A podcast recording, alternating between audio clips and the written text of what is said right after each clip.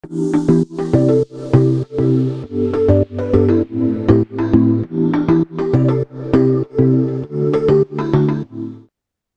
to episode four of the Atlas Weekly Recap, a podcast hosted by me, Mitchell Kelsey, a financial advisor at Atlas Wealth Management. In this podcast, I look to provide short weekly recaps of what's been happening in financial markets and the broader economy and how this might impact investors. You may have noticed the sound quality has improved a little bit as I now have a microphone, so hopefully that's coming through a lot clearer for listeners. So let's take a look at what's been happening in the week ending Friday, February 17th, 2023. Looking globally to begin with, on Tuesday, we had the Q4 GDP data, so gross domestic product data for Europe, uh, released, which showed the economy in Europe grew by 0.1% for the December quarter and 1.9% for the 12 months to December. And I mean, Europe has really been able to surprise to the upside, uh, particularly in, in, the last six months due to a, a warmer winter uh, resulting in, I guess, reduced demand for gas, which has become, you know, extremely expensive uh, of late. And uh, that's sort of a, as a result of the, the disruption that's been caused by the Ukraine and, and Russia war. And if we look at the Euro Stoxx 50 share market index for the last six months to date, so this share market index is composed of 50 blue chip uh, large capitalization stocks from 11 countries in the Eurozone. It, it's moved up about 14% for the last six months and just sort of, I guess, shows the resilience of the, the Eurozone uh, economy and sort of re- reflects, it's been reflected in, in equity markets there as well. Staying globally, on late Tuesday night Australia time, we we had US CPI data for January released, and it showed that headline CPI, uh, Consumer Price Index, rose by 0.5% in January and is now at 6.4% uh, for the 12 months to January. And this has come down from the 6.5% that we saw uh, for the for the month prior, I guess in, in the 12 months to, to December.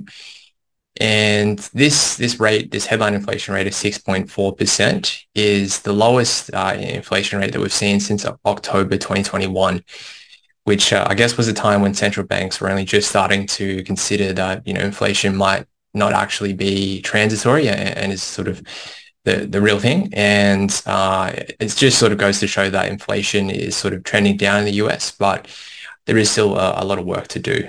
And uh, I mean, most economists would have liked to have seen the, the headline CPI rate uh, fall to around 6.2%.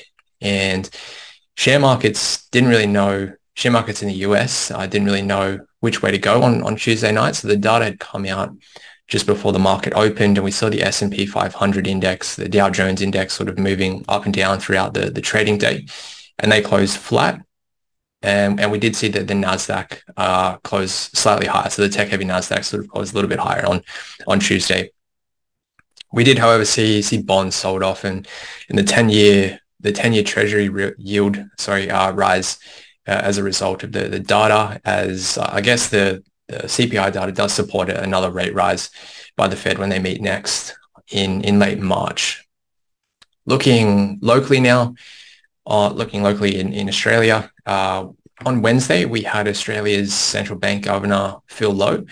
So he was appearing before a Senate committee where he, he received a bit of a bit of a grilling from uh, senators and MPs sort of demanding, I guess, answers about the bank's continued interest rate rises. And some of these MPs have, have called for the have actually called for the governor to be to be sacked as well. So this uh, this comes after the central bank surprise markets last Tuesday when it revealed that at least two more interest rate rises um, were, on the horizon. And uh, I mean, Phil Lowe, he, he held up relatively well against the, the political pressure, sort of methodically making his case for, for why more rate rises were, were necessary to, to quell inflation.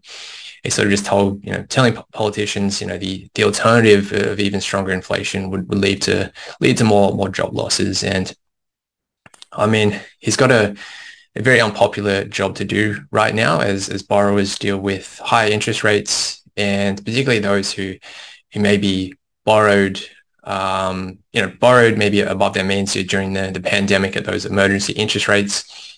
And uh, he, he, does cop, you know, the, the brunt of the criticism um, for the the interest rate hikes of, of, you know that we've seen over the last nine months and or nine to twelve months. And you know, but at the end of the day, he, he is just one one of nine members on the board's committee making decisions on on interest rates. So it's not just him.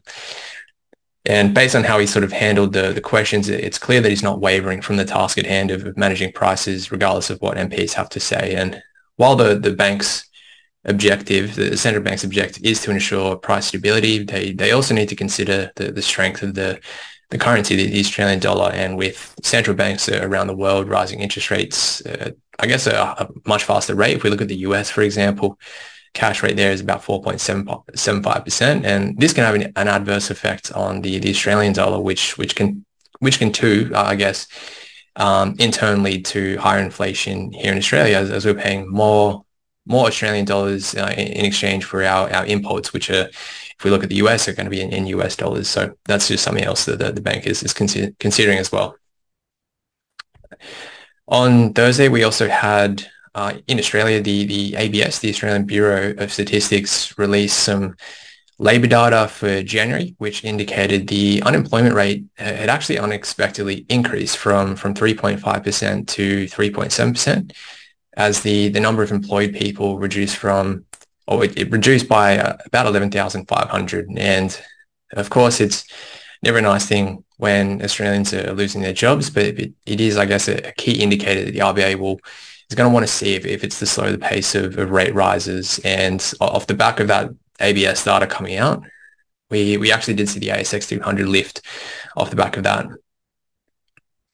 Uh, looking to, I guess, Australia's corporate earnings season, and uh, I mean, it's definitely been a huge week for earnings results here in Australia. It's been a bit of a mixed bag in terms of companies, both Australian companies, both meeting and missing earnings targets. And I'll, I'll, just touch on a few here, but there, there were a lot reporting last week. And starting with IAG and, and Lendlease Group, so they both reported on Monday. IAG reported their first half uh, 2023 result. Uh, it didn't contain any surprises as a preliminary result was released about a week earlier when the, the insurer downgraded its, its financial year 2023 insurance mar- margin guidance. Although cash earnings, in terms of some of the, the metrics, so we did see cash earnings rise by about 27% uh, to 223 million.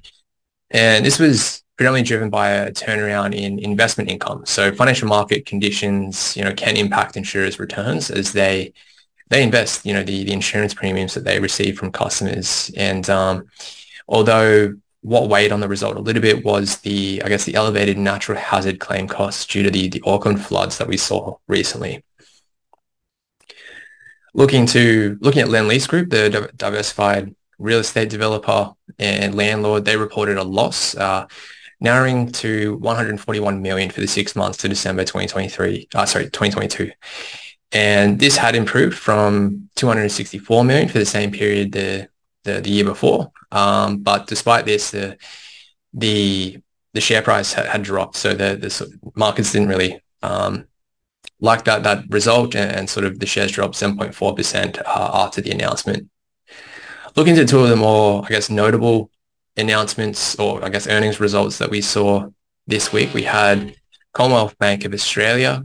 They reported on Wednesday, they, they actually reported a record half year profit of 5.15 billion, which is, is up 9% and hitting analyst expectations uh, as it grew its home and, and business lending despite a challenging economy, but they they did haul in, you know, um, more in, in interest payments from customers as mortgage rates rise uh, rose. Sorry, but in spite of that, uh, CBA shares they they opened sharply lower on on Wednesday, and they, they're actually down as low as um, they fell five percent in, in the first five minutes of trading, and this was really because analysts just started to begin questioning whether its margins, um, interest rate margins may have peaked with, with funding cost pressures and, and loan impairments set, set to rise. And to close the trading day on Wednesday, uh, the, the, share price had fallen 6% on, the day, which is, I guess, rather considerable given, especially given its, I guess, its um, market capitalization. It makes up about 8% of the ASX 300 index. So we did see the index close about 1% lower on Wednesday. On Thursday, we had Sonic Healthcare, the Australian pathology, radiology sort of laboratory company. Uh, they reported first half um, for 2022, sorry, 2023 financial year. uh, revenue, that the revenue had fallen by 14% and net profit was down 54%. And I mean, this is really due to a, a steep steep drop in, in revenue from PCR testing due to the peak of the, the pandemic a year ago. So sort of comparing results to the same period last year, last year was a time when there, a lot of, you know, a lot of people were getting PCR testing and that sort of allowed Sonic Healthcare to to profit. Um, so if we're comparing to that period, it's sort of um, not really apples uh, apples to apples per se. And the the share market, I guess, investors acknowledge that, and they they reported that their base business revenue, so excluding the, the COVID-19 testing, was up 6% compared with the same period a year ago to 3.7 uh, 3.7 billion as, as customers, uh, I guess, consumers, sorry, catch up on, on, the tests that they delayed during the pandemic. And we actually saw the um, the share price close about 14.5% higher on, on Thursday, which is, um, yeah, quite considerable. And uh, those are sort of the, the major events uh, that occurred this week, guys. Uh, if we look to next week, earnings season continues. We've got Ampol, the petroleum company, Seek, Human Resources Company, and Coles Group as well, all reporting. And um, yeah, that's all for, for this week, this week, guys. And I'll be back next week for another episode of the Atlas Weekly Recap. I'm Mitchell Kelsey, a financial advisor at Atlas Wealth Management.